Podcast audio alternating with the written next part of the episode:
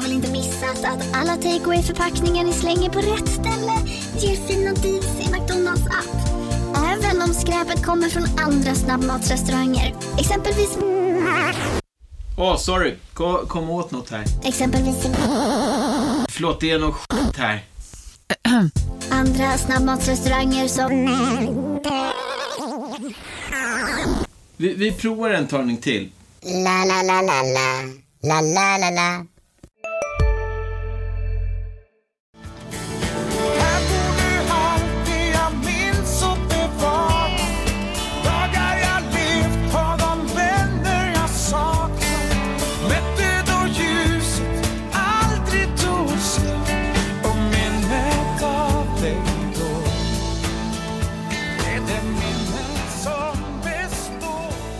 Vi drar igång det historiska, jag tror att det är tionde avsnittet nu. Podden fyller tvåsiffrigt och med oss eh, idag, nej först och främst så, så är det ju vi som är här. Det är jag, Lukas Alin. Och det är jag, Oskar Lund. Och eh, sen har vi ju en eh, historisk gäst. Vi gör varje avsnitt historiskt nu nästan. Men eh, det är första gången vi har en spelare här. Ja. Kan du presentera dig? Ja, extra stort tack då eftersom det är historiskt. Eh, Tommy heter jag, spelar målvakt i GIF Sundsvall för de som inte vet det. Naurin i efternamn då. Det stämmer. Kul! Ja, kul! Det här är vi glada för. Välkommen! Tack. Det är ju extra extra den här veckan också med tanke på att eh, det blev inställt förra veckan. Ja, precis. Det är väl jag som får ta på mig det. Jag har gått och gnällt över en bihåleinflammation. Jag har Jaha. varit sjuk här 100 veckor av 100. Så att, eh, men nu är det bättre. Jag låter lite fräschare va? Mm, lite. Även om du har fått eh, symbolisera sjuk på jobbet idag, hörde jag. Eh, Det har jag. Bild på. SD.nu när du var lite snorig. Mm, genrebild med mig som står och nyser. Det är Elo som tycker att jag, Eva-Lena Olsson som tycker att jag funkar som modell. Ja. Jag vet inte. Du kunde kommit hem till oss förra veckan. hade vi både magsjuka, ögoninflammation och nyfött. Så att eh, där hade du haft en bra bild kan jag säga. Men nu, eh, nu är det lite piggare. Ja, jag mår rätt bra. Det är min dotter som är med mig här som har haft det tuffast tror jag. Jag kom hem efter Barca-resan, var hemma 12-1 där på natten och så hör jag hon hosta på övervåningen. Jag bara, kan jag få gå upp och, och liksom säga hej? Hon bara, nej låt henne sova. Nästa hostning var en uppkastning som varade i ett dygn. så att eh, vi har fått bekänna färg där hemma, det kan jag säga. Ja, hon ser piggare ut nu i alla Mycket fall. piggare. Du har klarat dig. Jag har klarat mig. Rätt bra. Eh, Jag har ju jobbat aktivt med handspriten. Jag har ju handspritat allt som finns i hemmet när eh, Malin, min sambo, gått och lagt sig och den här. Eh, så vi fick ju en liten son här eh, i samma veva också så man vill ju skydda lite extra för sådana grejer. Men eh, jag är hypokondriker och jag står för det. Så att jag har haft det tufft men jag har överlevt. Så det var gött. Det kanske förklarar ett och annat. Vi kommer komma in på, eh, på lite skador och sånt där senare kan jag tänka mig. Aldrig varit, aldrig varit skadad så jag vet inte. Nej men jag tänkte att vi, vi ska värma upp dig lite Mm. Tommy här. Ehm, och vi bad dig som, som hastigast här inför. I och med att du har varit i klubben så pass länge nu. Jag vet inte, du är väl den som har varit där längst? Mm, det har varit. Det kommer ju alltid någon hemvändare då och då som säger att jag har varit där, jag stod... Det var nog faktiskt jag fick nu på lägret senast en liten kort dispyt med eh, Linus Hallenius som sa liksom, ja men eh, herregud jag har ju stått i kiosken när jag var liten. Ja men hur många A-lagsmatcher har gjort då? Så att eh, det är lite, vissa tror att de har varit här länge men Nej jag har varit där överlägset längst, alltså om man ska se det till tiden. Sen Ja. har ju både Myrestam var ju här året innan 2009 då, eh, när jag kom 2010. Och Linus vet jag inte, han är eh, Han har ju spelat i kuben och allting som Han har varit där junior. också. Han är, ingen, han är ju ingen äkta. Nej, det är ingen äkta. Det är ju som Urban då. En sån IFK-are. Han Smyg-IFK-are. Han är ifrån i alla fall. Ja, okej. Men hur som helst så, så har du varit här otroligt länge. Mm, det är min Du är åttonde ju säsong nu. jättegammal. Ja. Nej men, eh, och därför tänkte vi att du skulle få plocka ut tre favoritprofiler här Mm. för oss. Kanske med en liten eh, motivering. Ja, det kommer ju absolut inte grunda sig på några fotbollskunskaper om jag skulle plocka ut mina profiler. Så är det ju. Eh, Man lever ju mer i omklädningsrummet nästan än vad man gör på i alla fall matchplanen. Så att det är klart att där, där, där sätter ju sig spåren. Men eh, om vi ska köra igång med dem då, då måste jag ju säga den första som tog väl hand om mig, det var ju Hanne Sigurdsson. Det är den eh, kanske färgstarkaste islänningen, om man nu kan vara färgstark från Island. Så eh, är han den som har verkligen gjort eh, djupast avtryck hos mig i alla fall. Både som person och sen spelare också. Han, hans karaktär på planen speglar rätt så mycket hur han var utanför också. Du får berätta mer. Hur, hur var han utanför? För Hannes Igersson är ju en...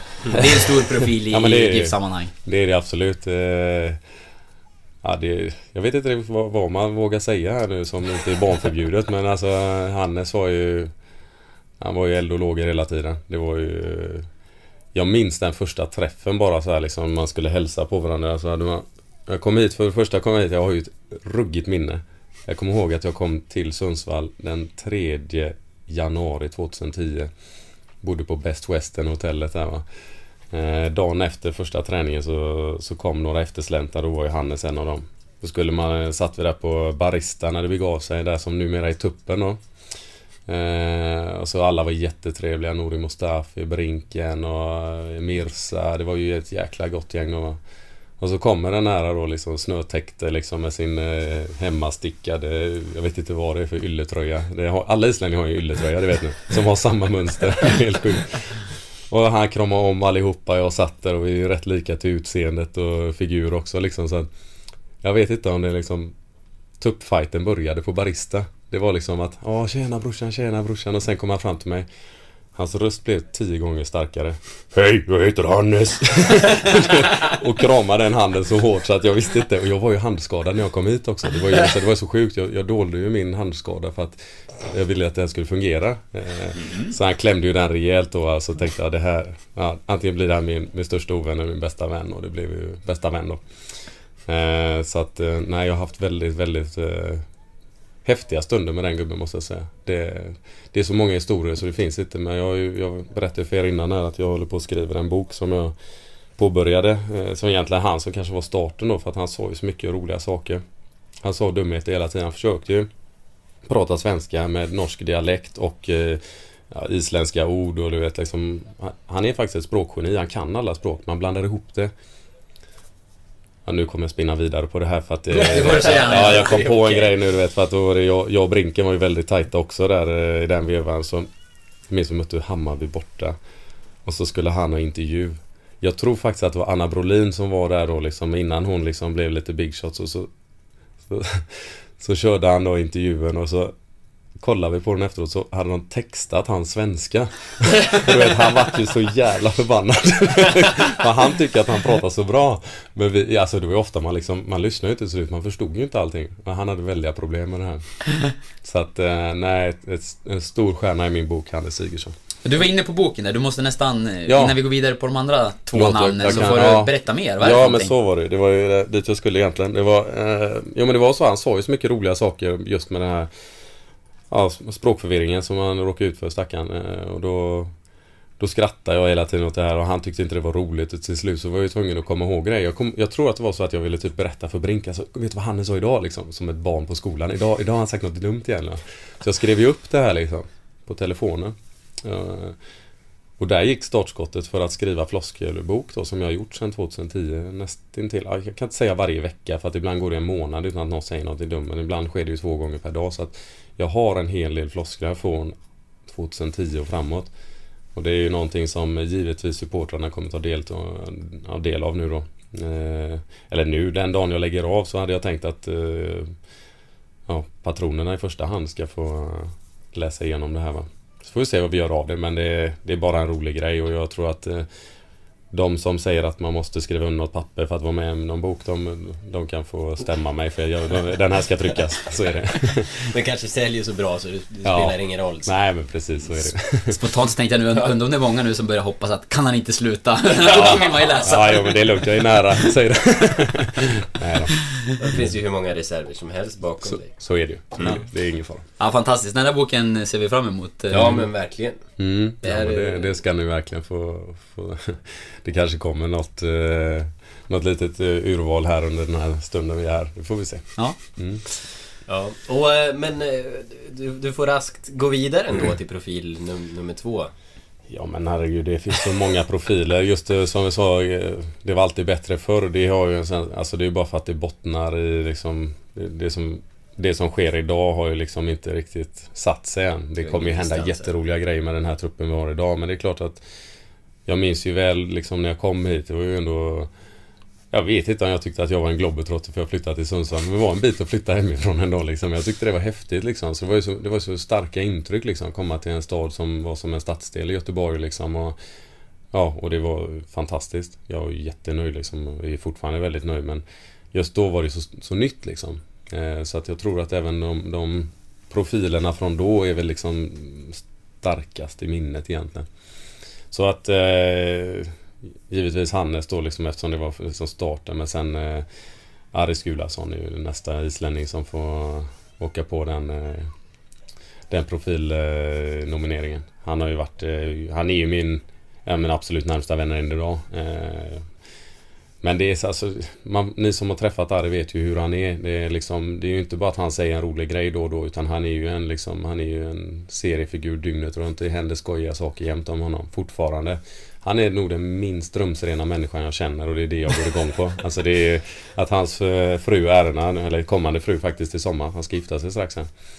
Eh, ja, och då ska man dit och då kommer nog förmodligen större delen av de här profilerna vara där, de vi pratar om. Eh, jag vet att det är många inbjudna. Eh, Det här vill man vara en fluga på Vi, jag tänker just. Harry, om du lyssnar så, Ja. hur mycket kostar det för, för Mitt Media att livesända det här? Så vi är intresserade. Det kan ta via mig för jag kan livesända. Nej men Ari, Ari vart ju... eh, Först och främst så är det liksom att han är, han var som är en väldigt nära vän till mig. Det är ju det. Eh, Sen är han ju rolig som få. Men Nej men kom ihåg, jag hade ju tuffa tider. Det var ju redan 2011 där på slutet som gick i mitt min första knäskada då. Eh, och då var det liksom, jag bodde ju precis hemma, eller hos, hemma hos han och, och eh, Erna då.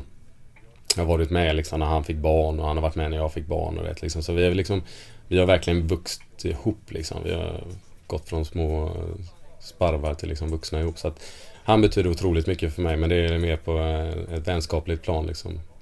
Men sen är det så arg, arg, arg. Det händer grejer jämt. Så att, eh, men jag, jag kan inte bara ta någon rakt ur så utan det jag får... Nej. Vi, vi sa ju om honom, eh, apropå rumsren, som du sa, att när- vi, när vi kom in här i radiostudion som vi har som är full med prylar, den är inte Mm, gjord för nej. gäster direkt. Ja men jag trivs här. Eh, ja precis. Det liknar hans lägenhet lite Ja, grann. ja men det är kanske därför man trivs här Mycket lite extra. nerpackat i kartong. Ja, det är ju så.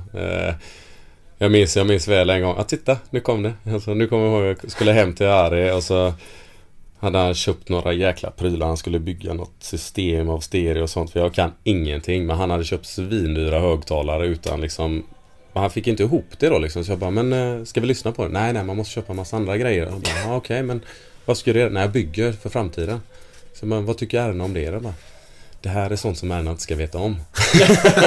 och jag bara ser mig runt där. Han har alla de nyaste elektronikprylarna. De här alltså, högtalarna gömda liksom bakom soffan. Du vet, alltså det var ju så sjukt. Så att, Jag bygger Men, eh, för framtiden. ja, jag undrar om du hör det här Harry. Fick du ihop det där systemet? Jag, jag tror inte det. Så det skulle dit någon receiver och köpte han nya grejer året efter igen. Så att, fantastisk människa. En mycket, mycket spontan kille också som ni vet. Så är det.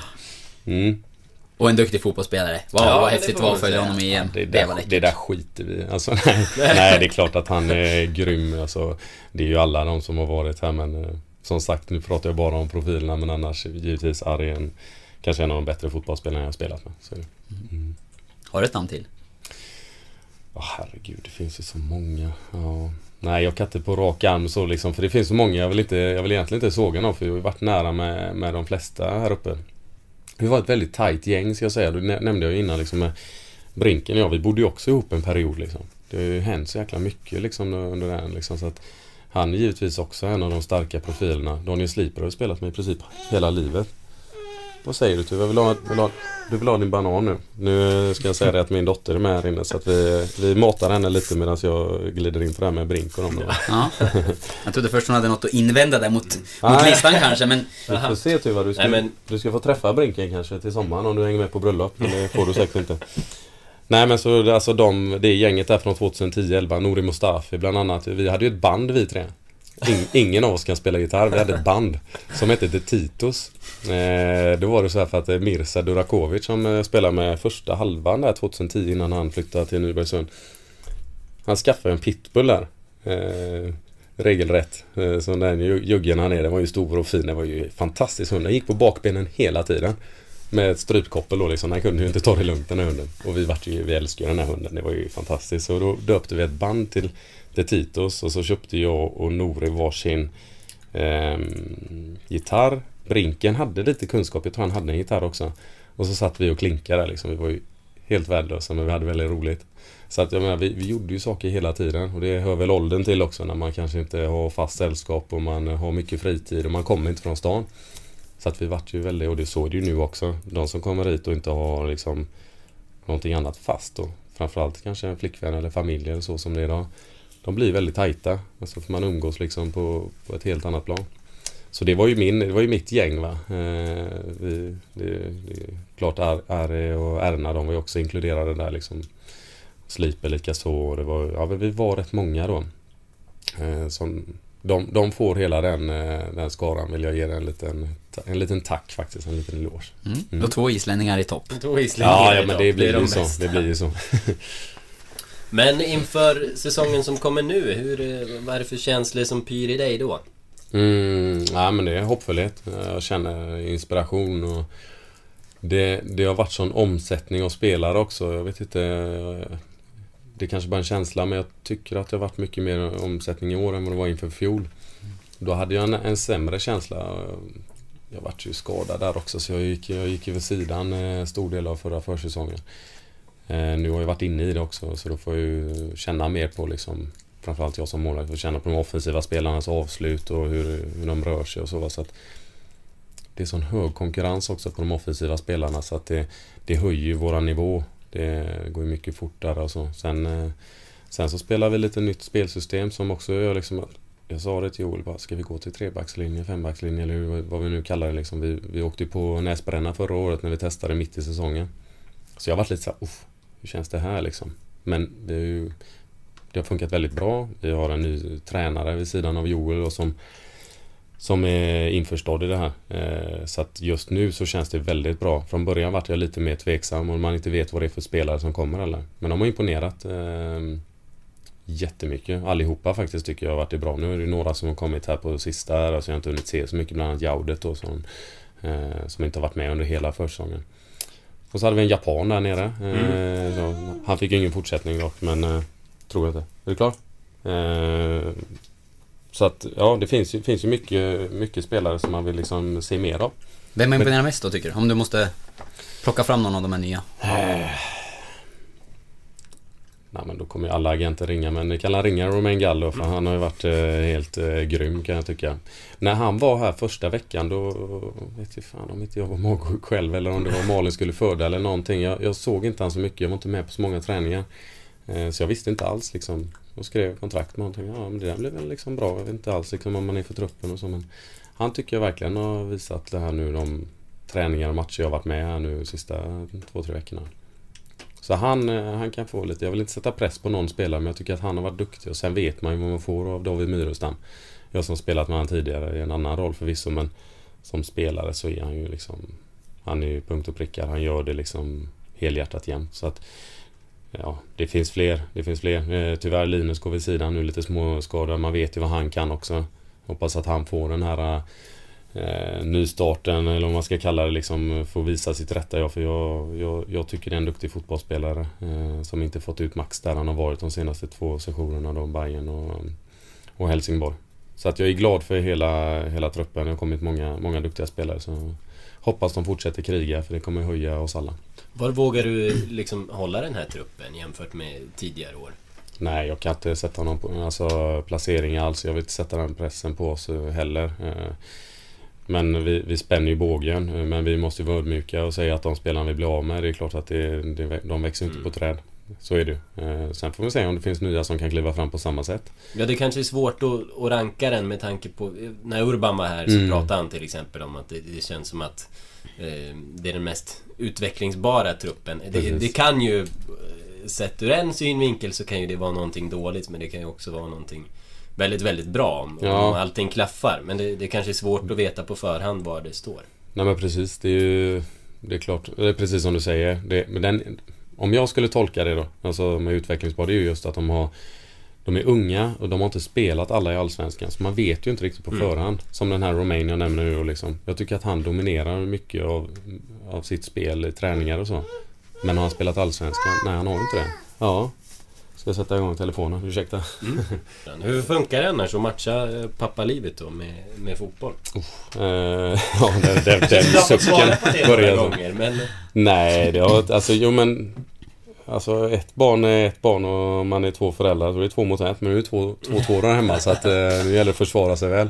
Nej men det har varit, eh, det har varit lite tufft måste jag säga. Så just av att eh, den här äldsta då fick ögoninfektion i samma veva som eh, den nya grabben kom. Eh, sen så avlöste hon och mamman en eh, magsjuka liksom.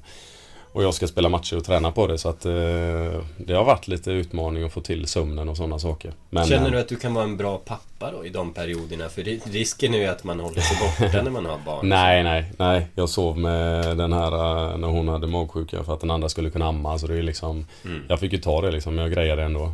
Jag kommer ihåg att jag fick en uppkastning på mig där liksom det första. Så att jag kände, ja, ja det, det är kört för mig. Men Finns jag, det några knep som du kan, kan dela med dig av? nej, jag tror inte jag gjorde det rätt för fem öre. Så jag har inga, jag har ingenting jag vill dela med mig om. Jag borde ta Det är ingen, råd ingen faktiskt. specialkost? Nej, Ingen... handsprit. Handsprit. Alltså jag, jag så, jag nämnde tidigare. Jag handspritade hela lägenheten, toaletterna och allting när eh, de hade gått och lagt sig på natten där för att det skulle vara okej. Och på morgonen samma sak. Jag visste att eh, min sambo hade varit så liksom. Så det kan ju varit det, man vet ju inte. Ja, du lyckades ju hålla dig ifrån det för egen del i alla fall. Ja, jag kan säga så här. Jag, jag spritade mjölkpaketen och grejerna i kylen. Alltså den nivån var det på. så att, Så eh, om, det, om grannarna ser liksom att det, att det lyser på nätterna i Villa Naurins, då är det inte för att du är uppe sent och Nej, festar, utan det är för nej. att du är uppe sent och, och sjukdomsförebygger. Ja, precis. Jag- är uppe och spritar i en helt annan mening. ja. Ja, det har förändrats sedan 2010. ja, när det begav sig. Men, eh, ja som, som du var inne på, det, det har ju varit många trasiga försäsonger för dig. Eh, egentligen. Hur är status på kroppen den här försäsongen? Ja, eh, ja, vad ska man säga? Eh, inte värre än tidigare. Eh, eh nej men jag har haft det lite brokigt. Det var faktiskt så här att, eh, jag vet inte om eh, det... Nu har det kommit ut lite sådär men jag, jag drog faktiskt korsbandet en tredje gång inför förra säsongen. Eh, men eh, jag opererade inte med utan vi... Vi testade att köra, jag fick träffa doktorer och så de fick eh, känna på hur stabilt det var. De tyckte att det här kan nog funka liksom. Med tanke på att jag har rehabat i fem år så mm, i princip varje vecka så hade jag en så pass bra grund att nu kan jag spela utan korsband. Eh, så att eh, förra försäsongen var ju därför jag inte riktigt kunde vara med heller. Det var inget vi ville skylta med för den delen heller. Men nu har jag sett att jag kan spela. Jag har spelat eh, en, en säsong och en, en försäsong hittills. Det funkar bra. Ehm, hur är det då? Känner, känner du av det på, på något vis liksom? Eller kan du, Jo kan men du vara helt man. 100%? Nej men det gör man. Det är liksom... eh, Jag känner att det är andra grejer liksom som får ta stryk istället. Så här, menisker och sådana saker. Så att det... Det är liksom inte... mm, Det funkar ju bra. Jag kan ju spela liksom. Men det är klart att det, det, det smärtar ju emellanåt också. Men jag, som sagt, jag är ju...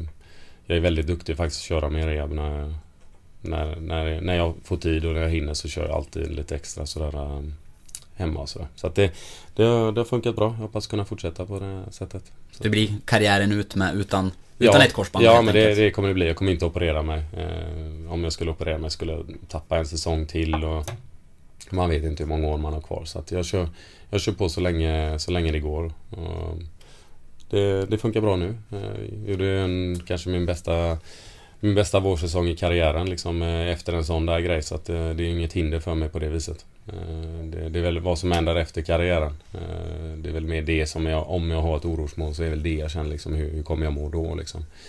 Eh, Så att, ja. Det är så det är. Vi tänkte ju komma till det där med vilka skador som du hade spelat med och Mm. hur tufft det har varit och då kanske en hel del bleknar i, i jämförelse med att du faktiskt spelar utan ett korsband då. Men, men du har ju haft, Ja. jag minns till exempel avancemanget eh, 2011 var det Mm. va? Eh, då hade du ganska ont. Det var ont. Alltså, men, Vad var nej, det för skada då, för recap här? Nej, det var bara... Det var, det var första gången jag drog korsbandet. Mm. Eh, sista träningen i princip liksom på säsongen. Jag spelade...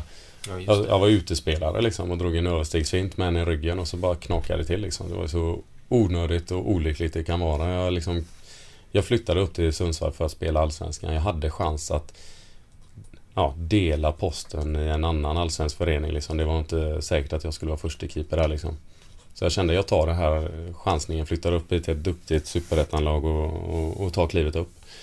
Och så gör vi det år två då. För första gången förlorade vi kvalet mot Gävle, snö-Gävle-matchen, om jag minns det. Eh, så att det var liksom... Det var ju, jag hade, jag offrade ju lite för att liksom få den chansen och så bara rycks den iväg sista träningen liksom på en sån där onödig jäkla grej liksom. Eh, så att det, nej det var, det var mörkt alltså. Det var riktigt tufft. Det var liksom, vi hade ju rätt dåligt skydd också där ekonomiskt liksom när man skadade sig under den perioden innan eh, Innan vårat fackförbund fick till det liksom. Så att det var ju liksom Jag hade tre månader i lön i princip liksom. Men du är ju inte skadad i tre månader. Du är skadad liksom i åtta, nio Det var liksom. nästan strejk som, som utbröt efter Ja, det var ju det liksom. Och jag, jag pratade med andra spelare som hade dratt korsbandet två gånger efter varandra. Tack. Ehm, och som, eh, som liksom eh, varit utförsäkrad av Försäkringskassan. Det var ju riktigt tufft. Hur kan du vara idrottsman då liksom? Det är ju nästan till omöjligt. Men jag tänker, du var inne på det att det var, det var mörkt och mentalt och sådär liksom. Hur kan man eh, förklara hur det, ja, hur det är att gå igenom en sån där period? När man är liksom elitidrottare och du, du som dessutom då såg framför dig ett år som första målvakt i Allsvenskan som du hade kämpat för jättelänge och sådär. Hur, hur mår man? Alltså jag mådde ju på ett sätt. Jag vet inte om alla mår på samma om jag ska vara ärlig. Eh, jag, min, första rehab hade jag faktiskt nere på IFK-kliniken i Göteborg. Och då minns jag att det året hade de fem stycken korsbandsskadade samtidigt.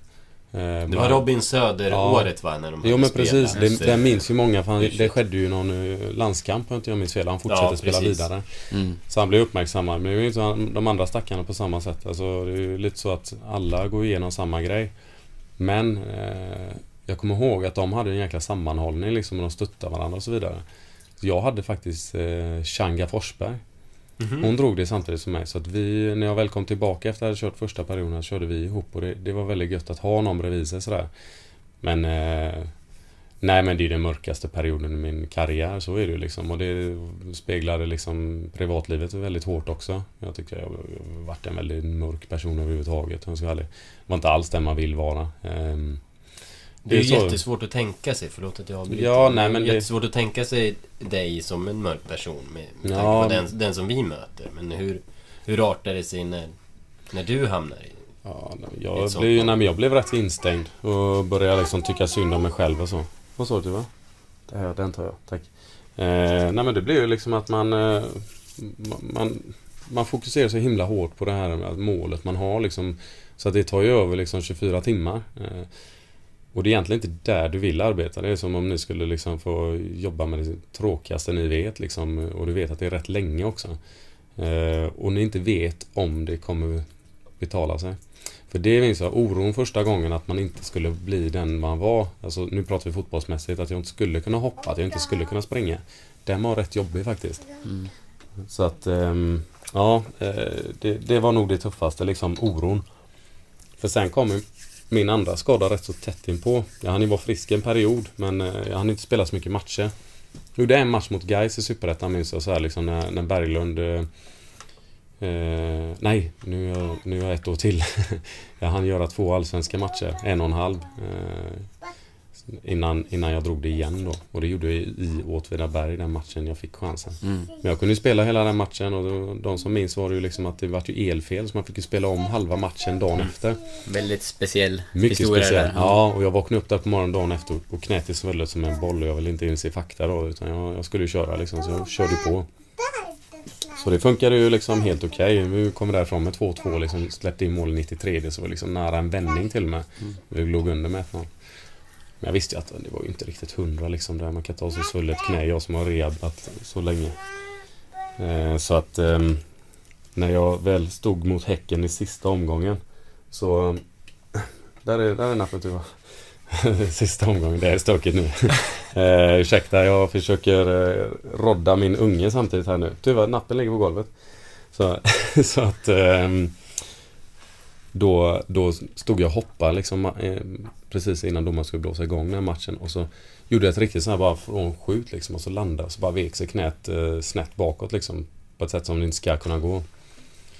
Då vart jag rädd. Men jag tänkte jag ska... Det här är sista, det här är sista jag gör i karriären tänkte jag nu. Så nu, nu kör jag vidare men det gick ju inte.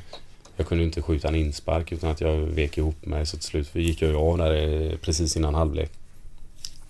Samma visa om igen. Det som var lite lättare då, då vet man, då visste jag att jag kunde ju ta mig tillbaka ändå. Jag kunde ju faktiskt hoppa, springa, rädda bollar och vara snabb och allting igen va. Så att... um, jag var inte alls lika orolig andra gången. Och jag vet inte, det kanske man får lite erfarenheter. Har man haft lite tuffa smällar i livet så kanske så, man kan tackla sånt lättare. Men jag hade inte haft det. Så att det första gången var väldigt jobbigt för mig. Nej, men eh, under de där tunga perioderna liksom, vad, vad använde du då för? Hade du någon som du kände som hade gått igenom samma sak? Eller tar man hjälp av någon? Eller hur liksom? För att hantera det så, så bra som möjligt. Jag, jag är ju i grunden en rätt så öppen person så att jag har ju rätt lätt för att prata om ja, känslor och sånt överhuvudtaget. Så det, det är klart att jag på så sätt så tog jag ju med hjälp. Jag kommer ihåg första jag pratade med så här, det var nog Erkan faktiskt, Erkan Saglik. Eh, Han hade jag rätt, väldigt tät kontakt med då när han var proffs i alla de här länderna han åkte runt i där i Turkiet och jag vet inte om det var Kuwait eller det var någonting där. Ja, det var nog faktiskt Kuwait. Eh, Så att han pratade mycket med och han hade, var mycket huvudet på spiken där liksom hur han trodde att så här kan det bli och nu, nu kommer du liksom Du försvinner lite från rampljuset och du, det kanske blir lite mer anonym även liksom på det privata planet och sådär och det stämmer faktiskt att det Jag var väl förberedd. Sen hade jag god hjälp av eh, min ehm, Min tränare Sören Eriksson. Han var, han betydde väldigt mycket för mig under den perioden. För att han han visste ju liksom att jag mådde dåligt, att det inte bara var att köra rehab. För det handlar inte så mycket om fysen, det handlar om det mentala. Och tyvärr nu när vi har två killar då, eh, Erik Granat och eh, Filip Tegström som kommer gå igenom det här så, så vet man ju liksom att Ja visst Operationen, du behöver inte ens fundera, det är inte du som gör någonting. Första perioden så är det eh, Böja och sträcka knät så mycket som möjligt. Ja. Nej men så att jag vet att de kommer ju gå igenom någonting som är är väldigt tufft liksom. Som inte bara är liksom fysiskt. Eh, och där kommer jag, jag kommer stå där. Det kommer jag absolut göra för jag jag unnar ingen den där eh, oron som man hade och kan, kan man minimera den genom att förklara att det är, faktiskt, det är faktiskt så här illa det ska vara så kanske det, bara, det kan hjälpa till.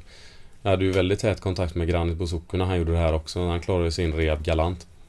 Jag tycker han tog sig igenom det perfekt utan några svårigheter. Med tanke på att jag har gjort det här två gånger så vet jag vad svårigheter är. Jag tror jag, jag, tror jag sträckte min baksida sex gånger första månaden när jag hade opererat mig. Det är också grejer du ska ta dig tillbaka. Så varje, det blir bakslag på bakslag och liksom Det blir lite psykiskt påfrestande. Eh, stressande. Väldigt stressande att gå skadad så länge och inte veta om du kommer liksom komma upp till nivån igen. För det här är ändå vårt yrke. Eh, jag vet inte alls hur det är när, när man inte är liksom heltidsproffs eller man eh, försörjer sig på yrket. Då kanske man kan fokusera på sitt andra arbete på ett annat sätt men det kunde ju inte vi. Försäkringskassan ringde ju mig efter sex månader och sa så, Men du, eh, nu har ju du varit sjukskriven här si och så länge. Bara, men eh, det kanske är dags att du börjar se dig om efter ett annat jobb. Jaha, vadå liksom? Ja men kanske någonstans på din arbetsplats liksom. Jag bara, ja jag kan ju vara bollkalle sa jag så här med glimten i ögat. Bara, ja, det, det är bra. Ja men herregud tänkte jag liksom. Ja, du förstår mig inte liksom. Jag måste ju lägga in er mer arbete än när jag är frisk för att ta mig tillbaka. Men jag har ju inte samma ersättning. Alltså det, det är rätt tufft liksom. Det, och du inte, inte vet om du kommer bli helt hundra. Så att, nej, det här är, det är ingen barnlek att eh, gå skadad. Man tror, ja men han är tillbaka på nästa säsong. Han kommer vara starkare än någonsin liksom. Ja, men det krävs rätt mycket för att bli starkare än någonsin också. Det är, det är en klyscha som absolut kan stämma men jag vet arbetet bakom det. Det är liksom inte bara att, det är inte bara att åka med tåget. Det är du som måste göra det, varenda steg liksom. Så att, ehm, ja, det har man ju gått igenom några gånger nu så att man vet ju liksom vad, vad de här yngre killarna tyvärr kommer få, få känna på nu.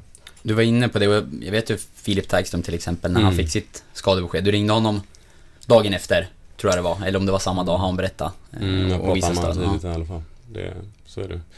Nej men det är ju en självklarhet både av min ålder och eh, vad jag har gått igenom att jag, och sen är det ju mina, det är ju inte bara liksom eh, kollegor, det är ju mina, det är mina vänner liksom. Även om det är 20 års skillnad, eller vad är det, 15?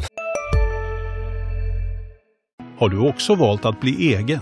Då är det viktigt att skaffa en bra företagsförsäkring. Hos oss är alla småföretag stora och inga frågor för små. Swedeas företagsförsäkring är anpassad för mindre företag och täcker även sånt som din hemförsäkring inte täcker. Gå in på swedea.se företag och jämför själv.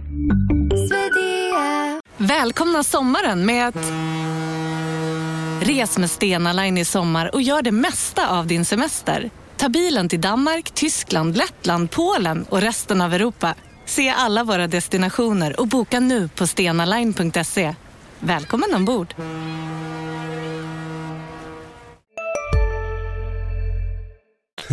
När det är stor skillnad, åldersskillnad på oss så spelar det ingen roll liksom. Jag, det, det är de här jag ser i ögonen mer än jag ser mig själv liksom.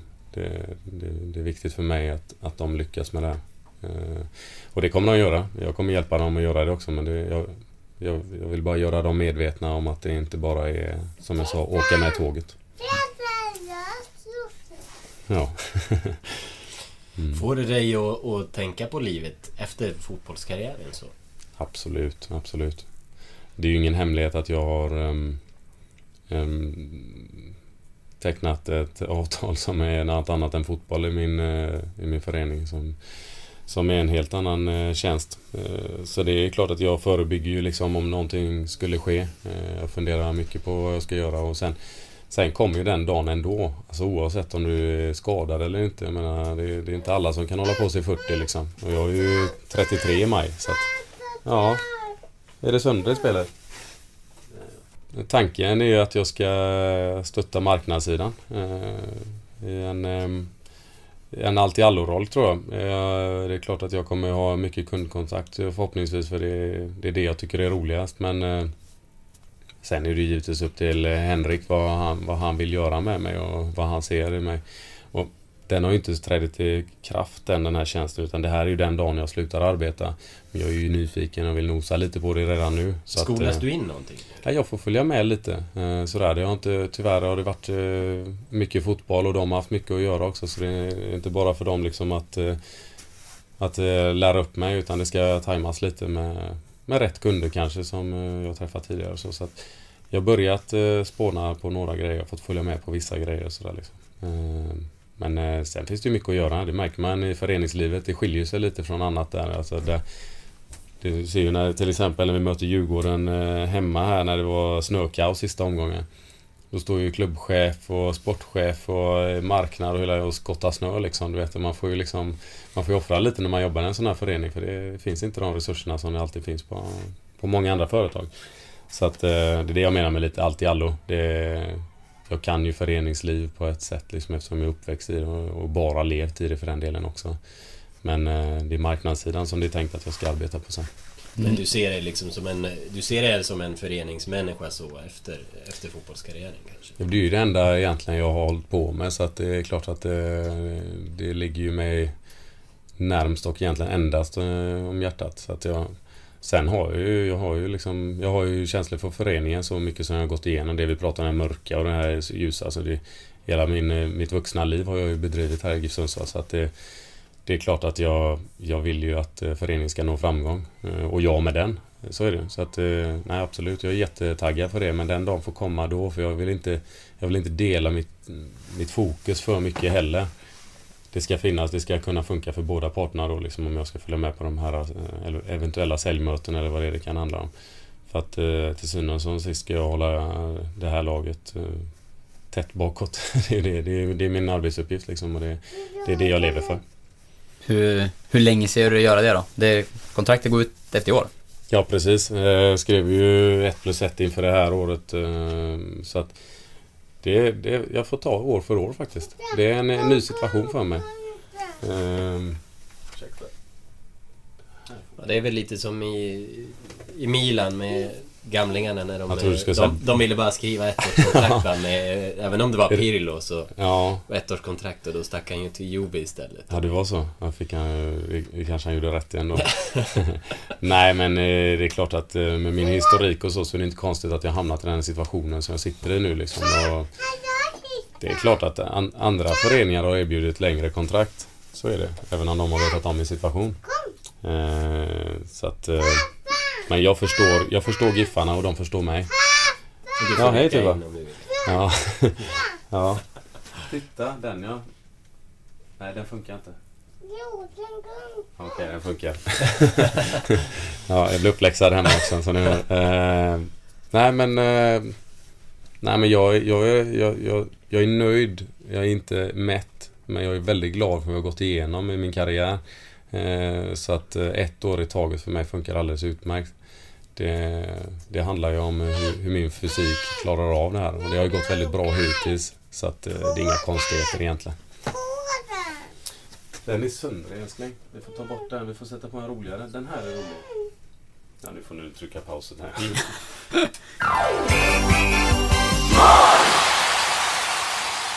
Efter karriären då? Ni har ju köpt, eh, ni har ju köpt hus i stan. Mm. Eh, ser du dig bo i Sundsvall även efter karriären? Du kommer ju ganska långt härifrån. Jo, men det gör jag. Alltså jag känner ju liksom att jag, jag har varit här i så många år. Ja, precis. Nu ska du få spela den här. Eh, så. Nu får jag trycka på knapparna där. där. Jo, eh, jo, men det gör jag. Jag. Jag är sambo härifrån stan, eller Nedansjö. Eh, hon säger att hon är från Sundsvall. Jag trycker ner henne i Nedansjö. eh, och ehm, vi har två barn. Vi har köpt hus som du säger. Jag har börjat fundera på vad jag ska göra efter karriären här. eh, Även om jag vill att det ska vara länge till. Så att det är klart att basen är här och den lär ju bli här. Så är det ju. Ja, du får trycka lite.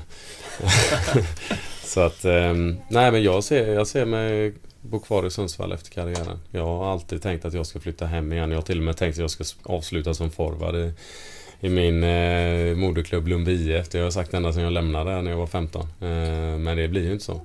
Inte Tyvärr. i Stöd eller Nedansjö då? Nej, jag tror inte det. Jag tror att eh, när den dagen kommer att jag, jag lägger ner så kommer jag unna mig själv att ha en ledig helg. Så En? Där, en ledig helg, ja. Jag har ju liksom inte haft det sedan jag var ung. Jag, eh, faktiskt, jag tror... Jag har inte haft en, en ledig sommar liksom sedan man var 14-13 år liksom. För då reser man bort då med. Så att, det är klart att nu, nu liksom när det kommer... Jag, har en eh, familj som är, alltså nu är min, min sambo som inte liksom är uppväxt med idrott. Hon, hon är ju klart som en liten omställning för henne men jaha, vi kan inte fira midsommar, vi kan inte göra ditten. Nej, nej, nej. Det är inte så det funkar. Men vi bara häromdagen bara, men du måste vabba, jag är magsjuk. Det går ju inte. Alltså vi, det är liksom, det, det är en sån oerhört eh, svår situation för henne som inte är uppväxt där. Och jag med, för jag har ju inte haft barn i den här situationen. Så att den dagen jag lägger av så kommer jag nog inte latcha så mycket på helgerna. Då kommer det nog vara mer eh, skotta snö och klippa gräset och liksom, men sådana där grejer som faktiskt eh, det behövs. Så att, ja, nej, men Nu det, är du ju helt oduglig på... nu är jag på de bitarna. Ja, det är jag. jag försöker fånga boll, det är det jag kan liksom. Så att det, vi får se den dagen, man vet inte. Jag tror inte suget kommer vara så stort. För man har varit uppe på den nivån som jag lyckas hålla mig på. Så, så tror jag att jag hade haft svårt att kunna njuta av att spela en division 2 eller 3 match faktiskt. Jag tror det, jag vet inte. Men det känns så idag i alla fall att det, det lockar liksom inte. Utan jag vill ju kriga liksom på min absoluta toppnivå. Annars är det inte värt det. De här åren har ju du ändå, trots skadorna som vi har varit inne på, Mm. hållit en plats som första målvakt Mer eller mindre hela tiden. Det var ju när du gick sönder ordentligt där och Oskar Berglund värvades. Men då Mm. skulle ju han eh, kunna hålla som första målvakt i Allsvenskan. Men eh, vad... Hur ser du, har du känt någon gång ändå att när någon har kommit upp, kommer ju ofta yngre killar som, Mm. som nu med Eskelinen och, och nyligen Jonathan Malmberg. Mm. Är det någon du har känt dig hotad av eller har känt att jäklar det här kan bli jobbigt och svettigt om något år? Mm.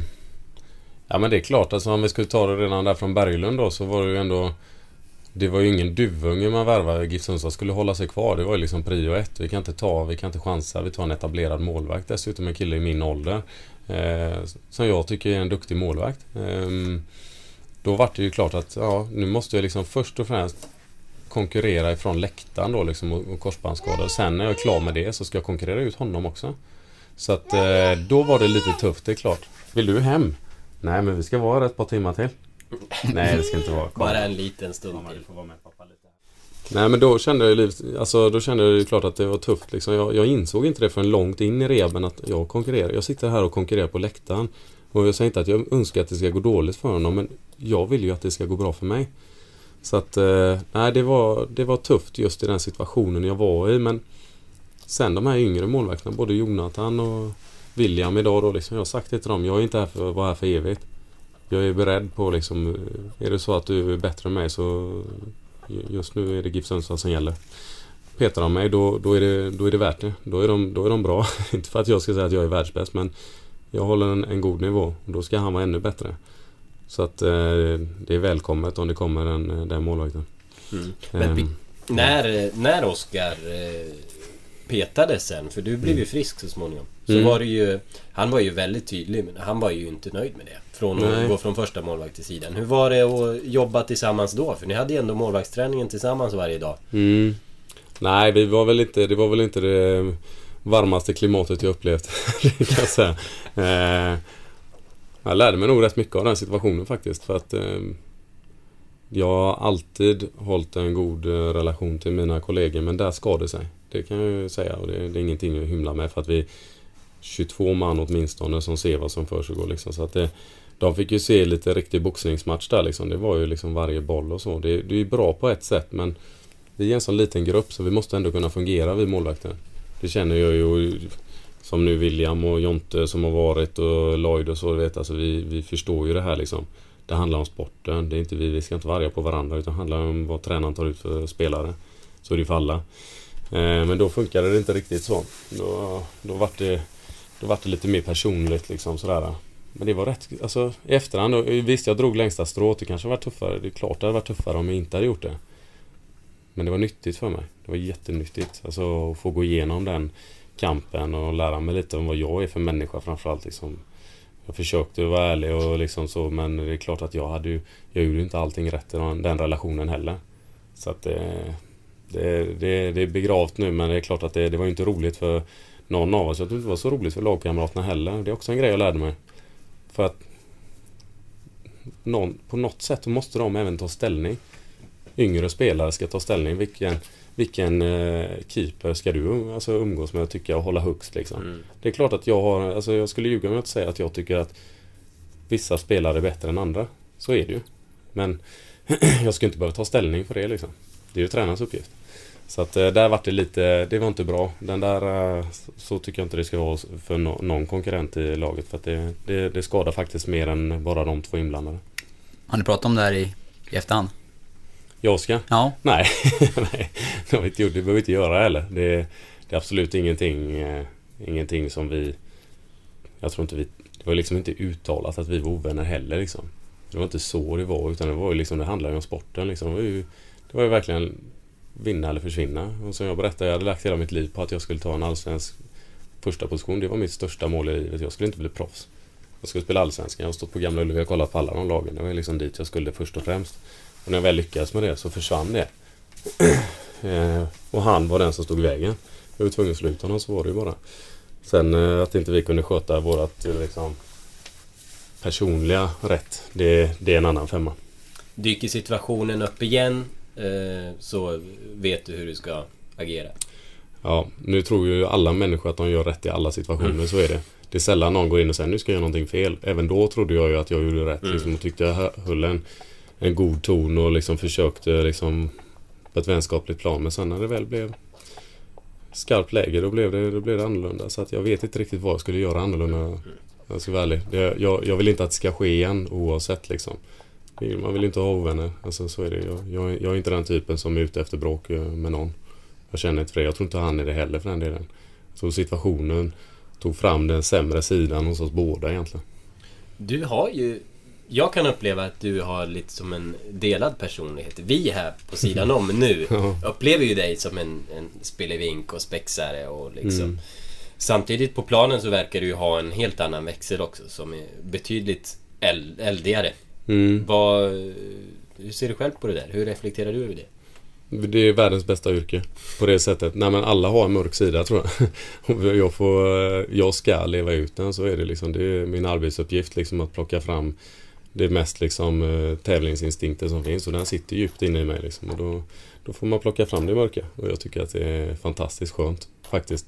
Att få vräka ur sig allting man vill liksom och jobba som prestera, försöka prestera max liksom av sin fysiska kapacitet. Och sen eh, ta det lugnt efter det och vinner man en match på det. Det är den ultimata liksom, eh, tillfredsställelsen. Så att eh, det är klart, det är precis som du säger. Jag står ju inte hemma i köket och gormar så som jag gör mina backar. Liksom. Nej, det får vi hoppas. Men tänk om vi hade det så blir på jobbet. Men precis, det fick lite utlopp Tänk det. om ni fick ha det en timme om dagen Ja. och ni fick vara liksom djuren. Jag själva, tror att det liksom. hade varit bra. Ja, du, jag kan berätta en rolig historia nu. När, när, jag var, när jag var lärling i Örgryte så var vi iväg på någon sån eh, hokus pokus doktor. Och så sa han så här, eller hon eller vad det var då, liksom att ja, nu ska ni plocka fram djuret i er. Så de bara, vad fan, vadå djuret? Ja, det, det är djuret. Ni ska se ett djur framför er. Det får inte vara samma liksom. Jag, kommer, jag glömmer aldrig Patrik Fredholm. Han, jag vet inte hur gammal han var. En italienare från AIK som Hamrén hade med sig. Han var lång. Han, var, han blev ju en, eh, en giraff liksom. Vem blir en giraff liksom när man ska plocka fram liksom. Han stod och skrek där i rutan du vet liksom. Men det var rätt bra övning faktiskt. Och då, det, till slut så eskalerade ju liksom eh, de här eh, Marcus Johannesson och de här eh, liksom. Som jag tyckte var liksom där surgubbar liksom. Jag var ju ung och han var ju liksom de var, alltså det blev en jäkla bra sammanhållning efter det. Vi kunde ju skratta. Det var ju någon, någon som bjöd på sig som blev en liten mus där som var lite liten på planen sådär va. Vad blev du? Vad var du? Ja, Alltså jag, jag minns inte, för jag minns att jag var så, Jag hade gärna dratt en skröna jag kunde, men jag, kan, jag kommer faktiskt inte ihåg. Jag, jag, tror minns att det här bara... var snack. Jag tror att du vet det. Nej jag vet inte för att jag, jag skrattade så mycket i den här situationen. Jag tyckte det var så otroligt roligt och som sagt jag var ju yngst i hela truppen så jag, förmodligen bjöd jag inte så mycket på mig. Jag tog, tror säkert att jag, alltså någon lejon eller något sånt där liksom som var liksom Ja, safe grej liksom. Det var ingen giraff eller mus i alla fall, det kan jag säga. Vi pratade om 2011 lite tidigare där och, och avancemanget och var ju man gjorde ett lite speciellt eh, reportage då, jag vet inte om du minns det, men eh, jag och en fotograf kom ju, kom ju hem till dig.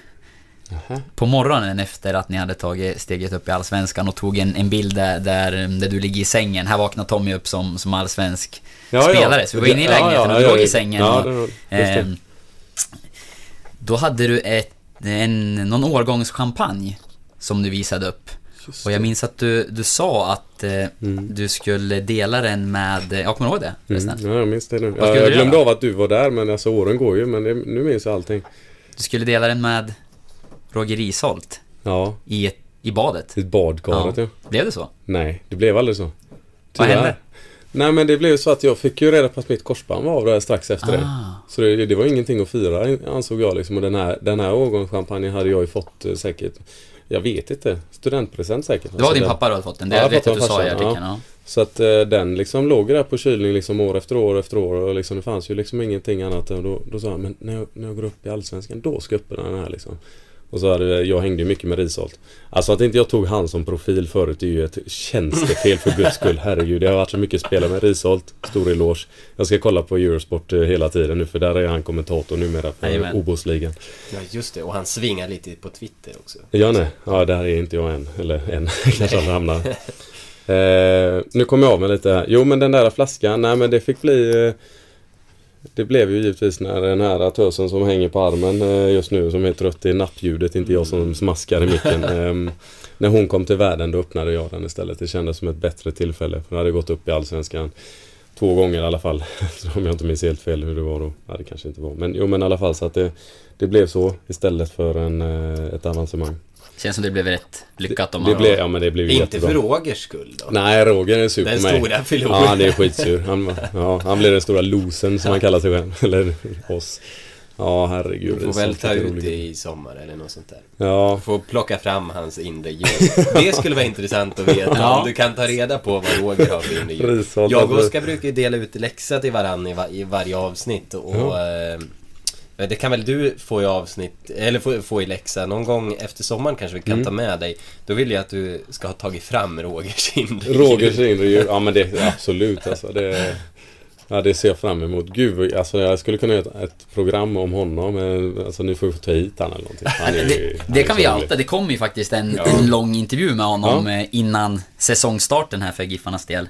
Eh, Jag har redan pratat med honom, men texten är inte skriven. Åh, Eh. Men det, det kommer, och det kommer Ja. några sköna stories. Där kommer jag läsa, det kan jag säga. Ja. En bra anledning att skaffa plus. Precis. Absolut. Precis. Ja, men jag tror att vi ska runda av Mm. där Tommy. Jag tror att det är bäst för alla här inne. men eh, jättekul att du ville komma och vi ser ju fram emot, eh, och det är ju jättekul att, att få ha dig som en, eh, som en återkommande pjäs. Det känns Ja. ju som att du, du kan bära upp det. Det finns Ja, mycket att... Vi får se om Tuva följer med nästa gång också. Är du sugen på, vill du göra om det här Tuva? Framförallt är du välkommen Tuva. Du, du, du vill inte det? Var det inte roligt att vara här? Okej. Ja, hon skakar lite på huvudet här, Ja, vi vi får, ta, erkänna. eh, vi får säga till morsan att du får vara hemma nästa gång då.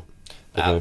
Eller så får vi, eh, vi kanske får höja oss och ha lite leksaker här. Gör det lite besöksvänligare överhuvudtaget kanske. Det kan faktiskt vara på sin plats. Som. Aris lägenhet. Ja, precis. ja, Men, eh, nej tack så jättemycket för att du ville komma. Och Tack. lycka till Mm. framöver förstås. Vi vill, även om vi inte är partiska så vill vi ju ha allsvensk fotboll Ja, men det är i klart. Sundsvall. På så sätt får man ju vara partisk. Det ska hända grejer. Ja men tack själv. Det var kul att vara här. Stort tack. Mm, tack, tack.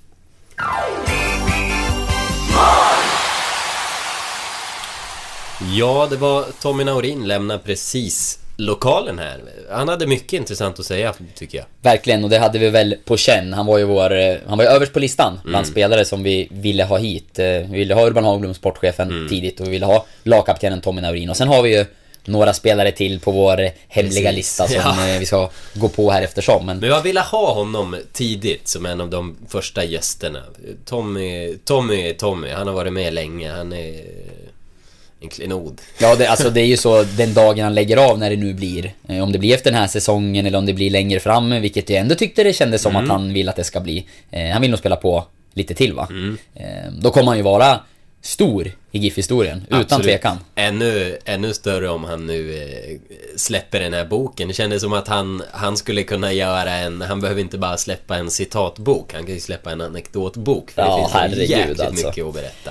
Den där boken Man eh, vill man eh, läsa, så är det. Ja, absolut. Den... Eh, Ska vi försöka lägga vantarna på? den ska vi försöka lägga vantarna på. Kanske ett litet recensionsex Ja. trillar in här på SD om vi, om vi sköter våra kort rätt. Precis. Ja, nej men... Eh, det var bra snack. Gött, Verk- gött snack. Gött snack. Nej men han, var- han var rolig att vara här och intressant. eh, Liksom, han snackar om Berglund och öppet om, om att han spelar utan korsband och...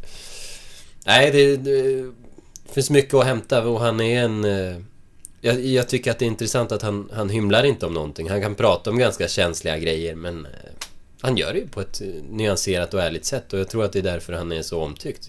Det är nog en st- en stor del till att han går hem i stugorna som eh, det verkligen känns, känns som att han gör. Han är Ja. väl en... Ja, min uppfattning är att det är en stor supporter, favorit och en, liksom, en av de största ambassadörerna för GIF Sundsvall i, i dagens spelartrupp. Eh, kanske den största. Mm. Ha en, en personlighet och, och en liksom erfarenhet också som känns som att eh, det gör att han kan förhoppningsvis vara en återkommande gäst här. Försökte lite att lägga ut någon krok för att han ska komma tillbaka senare i år. Så vi, vi får väl se. Vi, jag hoppas på det. Ja, jag också. Och det, det också tror jag att eh, han är ju en, eh, precis som du var inne på, en positiv person som, som ofta är väldigt glad och, och trevlig. Men han har gått igenom mörka saker i form av eh, tuffa skador då. Eh, om man tittar på, på fotbollskarriären. Och det gör ju att man blir ännu mer intressant. Han är ju inte endimensionell utan det finns eh, flera saker Ja. att prata med honom om. Både allvarliga och, och, och roliga. Och eh, han, precis som du säger, så pratar han ganska öppenhjärtligt om både det, det mörka och det ljusa. Och det, det tycker jag är eh, väldigt intressant. Ja, och just det där att, att vi ser en sida men... Eh, men att han, han kan hålla en helt annan eh, hemma som när han var... När han var skadad där till exempel. Och eh, första korsbandsskadan. Det, det tycker jag är väldigt intressant vad det är som... Eh, som, som driver en sån personlighet. Att, att vi ser någonting som kanske inte alls överensstämmer med, med det som är på sidan om. Men det blir ju lite så. Det är en, det är en konstig värld här där man som fotbollsspelare hela tiden granskas och ses och, och du, får, du får gå in i en roll på jobbet. Jag skulle ju aldrig kunna gå in i en roll på jobbet. Varken att vara som som, som, som han är ute på planen liksom, till exempel. Jag skulle aldrig kunna gå ut och, och liksom skrika och gorma och jag skulle ju inte heller kunna eh, gå runt här och vara en spillevink tror jag, när jag om jag mår dåligt hemma. Nej, jag tror det var intressant den där biten just Ja. att få, få eh, vad, fan, vad sa han, plocka fram djuret i sig på något sätt och tävla och skälla och gorma lite. Det tror jag många av oss kan känna igen sig i just det där med Ja, för min del har det också varit idrott när man har gjort någonting annat och att man har, man har spelat, eh, hållit på med sport och liksom fått eh, avreagera sig lite grann där. Eh, och det finns säkert många som har kanske andra eh, ja, gör det på andra sätt helt enkelt. Men det är ju ganska skönt att få liksom, ja men om det handlar om en fysisk ansträngning eller att man kanske får, får eh, ja, gorma lite grann eller vad det nu kan vara. Eh, nu, nu gör han det som elitspelare och har det till sitt jobb, men det är ju någonting som vi som, som inte som jobbar med andra saker eh, tror jag också kan, kan känna igen sig lite grann i. Att det, det är ganska skönt. Och då tror jag att man kan fun- fungera kanske lite bättre de övriga timmarna när man inte bör leva ut det där galna djuret som man eventuellt har inom sig. Vad har du, vad är du för djur Oskar? Jag vet faktiskt, jag började fundera på det där när, när vi hamnade i den diskussionen. Jag, jag tror jag är inte en giraff. eh, jag tror inte heller att jag är ett lejon. Men... Eh, vad är man, kan man vara någon form av... Jag vet redan. Jag är en eh, elegant gasell. Oj. Ja. Ja. Ja, det kan det nog det vara. baserar jag på mitt löpsteg, tror jag. Ja, i så fall så är jag något, eh, något sorts eh, kortbent eh, En mörveldjur som försöker ta mig fram. Snabb det är jag inte. Nej, men... Eh, Oskar. Ja. Vad har du på gång i arbetsväg annars? Ja, vi kanske ska avsluta med det. Eh, Det kommer en, eller det har kommit, när det här avsnittet släpps, en lite längre intervju med Juho Pirtioki, den nya finske mittbacken, som imponerade mot Rosenborg och dessutom blev målskytt. Eh, tog ett snack med honom när jag var i Salou på träningslägret och eh, skrev ur med den texten här idag faktiskt. Så att... Eh, en Och idag sån... när vi spelar in, då är det måndag. Det är måndag, precis. Så tisdag morgon, då eh, gick den intervjun ut då, får vi säga. På vår sajt. Så läs den. Eh, och sen så kommer vi ju fortsätta bevaka slutspurten på försäsongen som det ju börjar bli nu. Det väntar träningsmatch mot... Är det Umeå, Jönköping Södra, AIK och BP kvar, tror jag, om jag inte har helt fel här. Men eh, Jag tror det kan någonting stämma. sånt. Jag lever lite vecka för vecka. Ja, Umeå Umeå närmast. Ja. Mm, precis. På och vi har väl lite oklart där, vi har ju sänt några matcher och just nu så är det inte klart med någon rättighet till någon fler träningsmatch. Får se om det dyker upp någon sån. Men eh, vi kommer ju givetvis att hårdbevaka resten av, eh, av försäsongen oavsett. Eh, och häng med i vår live-rapport vill jag uppmuntra till. Jag tycker det är kul att det kommer fler kommentarer där. Eh, uppmana till att få igång diskussioner. Att man kan använda den där live-rapporten som ett sätt att diskutera kring Sundsvall, GIF Sundsvall och ställa frågor till oss och, och göra sin röst hörd kring vad man tycker och tänker. Så det har kommit en hel del kommentarer på slutet och det, det tycker jag är kul.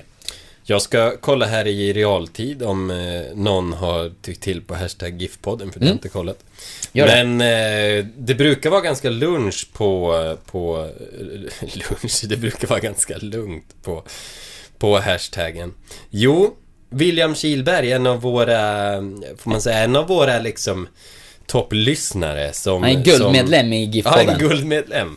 Säger så här. Eh, synade gamla GIF-trupper och började fundera. Vet någon vad som hände med Michel Pires? En dåligt uppdaterad wiki- wikisida säger Mexiko. Spännande. Ingen som helst aning på rak arm, men det var ju intressant. Du har ju en läxa att dela ut till mig, så det är kanske det jag ska göra till, eh, till nästa vecka. Precis. Ja. Eller är det så att vi kommer att köra den läxa som delades ut senast i nästa avsnitt eftersom det här var ett gästprogram? Ja, precis. Alltså... Äh, jag kommer inte du har ihåg redan om vi fått en gjorde läxa. med läxan. Fick jag läxan? Jag du skulle väl ge mig en läxa på Twitter? Nej, ja, Jag så tror inte att jag fick det. någon Du har läxa. inte fått någon läxa? Nej, jag har inte fått aj, aj, någon. aj. Så vi, du kan väl, vi kan väl dela ut den till mig här då? Ja men du får väl, Ja. får väl det i uppdrag då. Ja. Vi tackar eh, William för det. Ja. Eh, det är han som delar ut läxan den här veckan. Ja. Ta reda på vad som hände. Men eh, sen har vi ju också en... Eh, vi, vi hade ju en till mexikan som gick till Östersund som inte var Alexis Mendiola va? Alexis Mendiola. Precis. Han, eh, det minns jag bättre just eftersom han gick till Östersund. Ja. Jag har att han var bra i Östersund i, Det var ju speciell- Han fick lite mer speltid. Ja, han hade ju... Det är så himla risig fysik. Han hade när mycket var fotboll i sig, eh, Ja. som man brukar säga om de där, men, men, som har kanske sämre fysik men Ja. eh, känsla och sådär. Eh, Han var ju en speciell historia. Jag minns att jag såg honom på en träning, när han var här en träning tror jag med GIF Sundsvall. Mm. Eh, och så, mm, ja, det, de hade liksom inte gått ut med att det var någon provspelare på plats eller så. Mm. Jag var där och, och tänkte, vad är det där för lirare? Han var ju riktigt vass. Han gjorde några riktigt bra grejer under den träningen. Sprang på dåvarande sportchefen Kane Dotson utanför eh, arenan och frågade du, vad är det där för kille? Vad, vad har ni för spel här? Nej, han är, han är här bara på väg, han ska vidare till, till Östersund.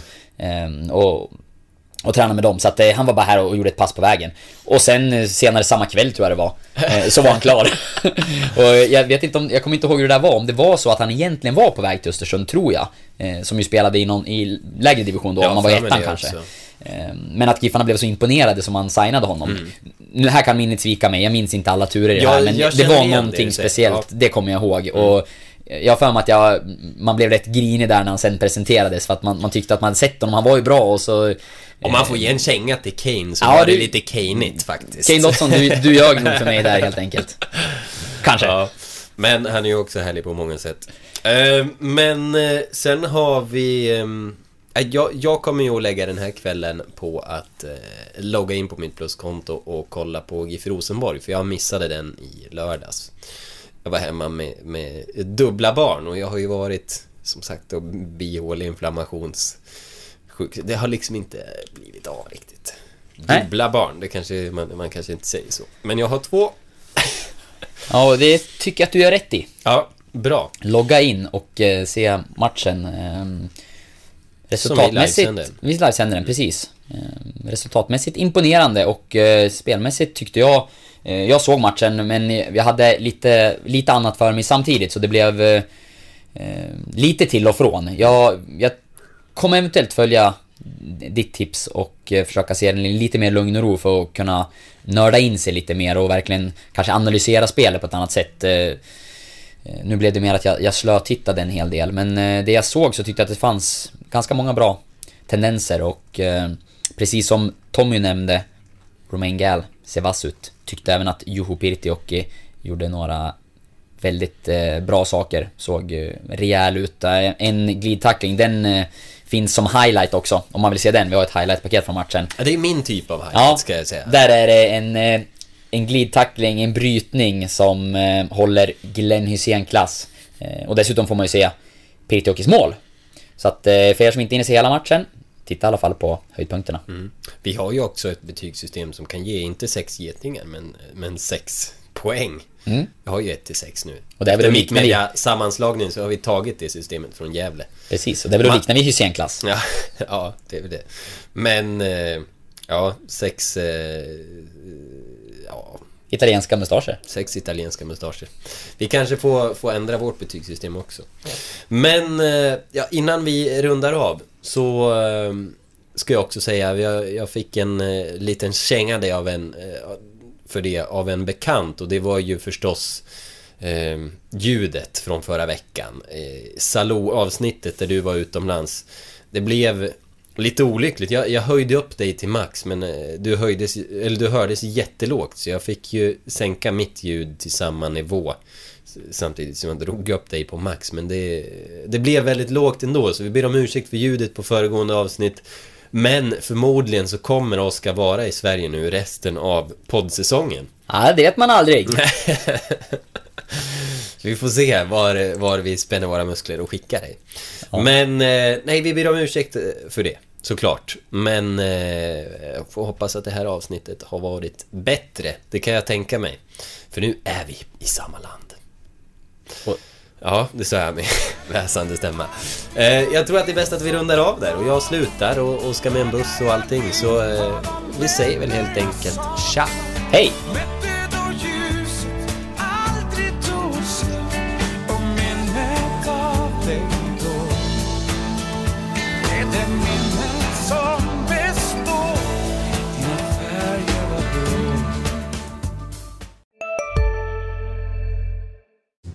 Hej, Synoptik här. Så här års är det extra viktigt att du skyddar dina ögon mot solens skadliga strålar. Därför får du just nu 50% på ett par solglasögon i din styrka när du köper glasögon hos oss på Synoptik. Boka tid och läs mer på synoptik.se. Välkommen! Om en yogamatta är på väg till dig, som gör att du för första gången hittar ditt inre lugn och gör dig befordrad på jobbet men du tackar nej för du drivs inte längre av prestation. Då finns det flera smarta sätt att beställa hem din yogamatta på. Som till våra paketboxar till exempel. Hälsningar Postnord.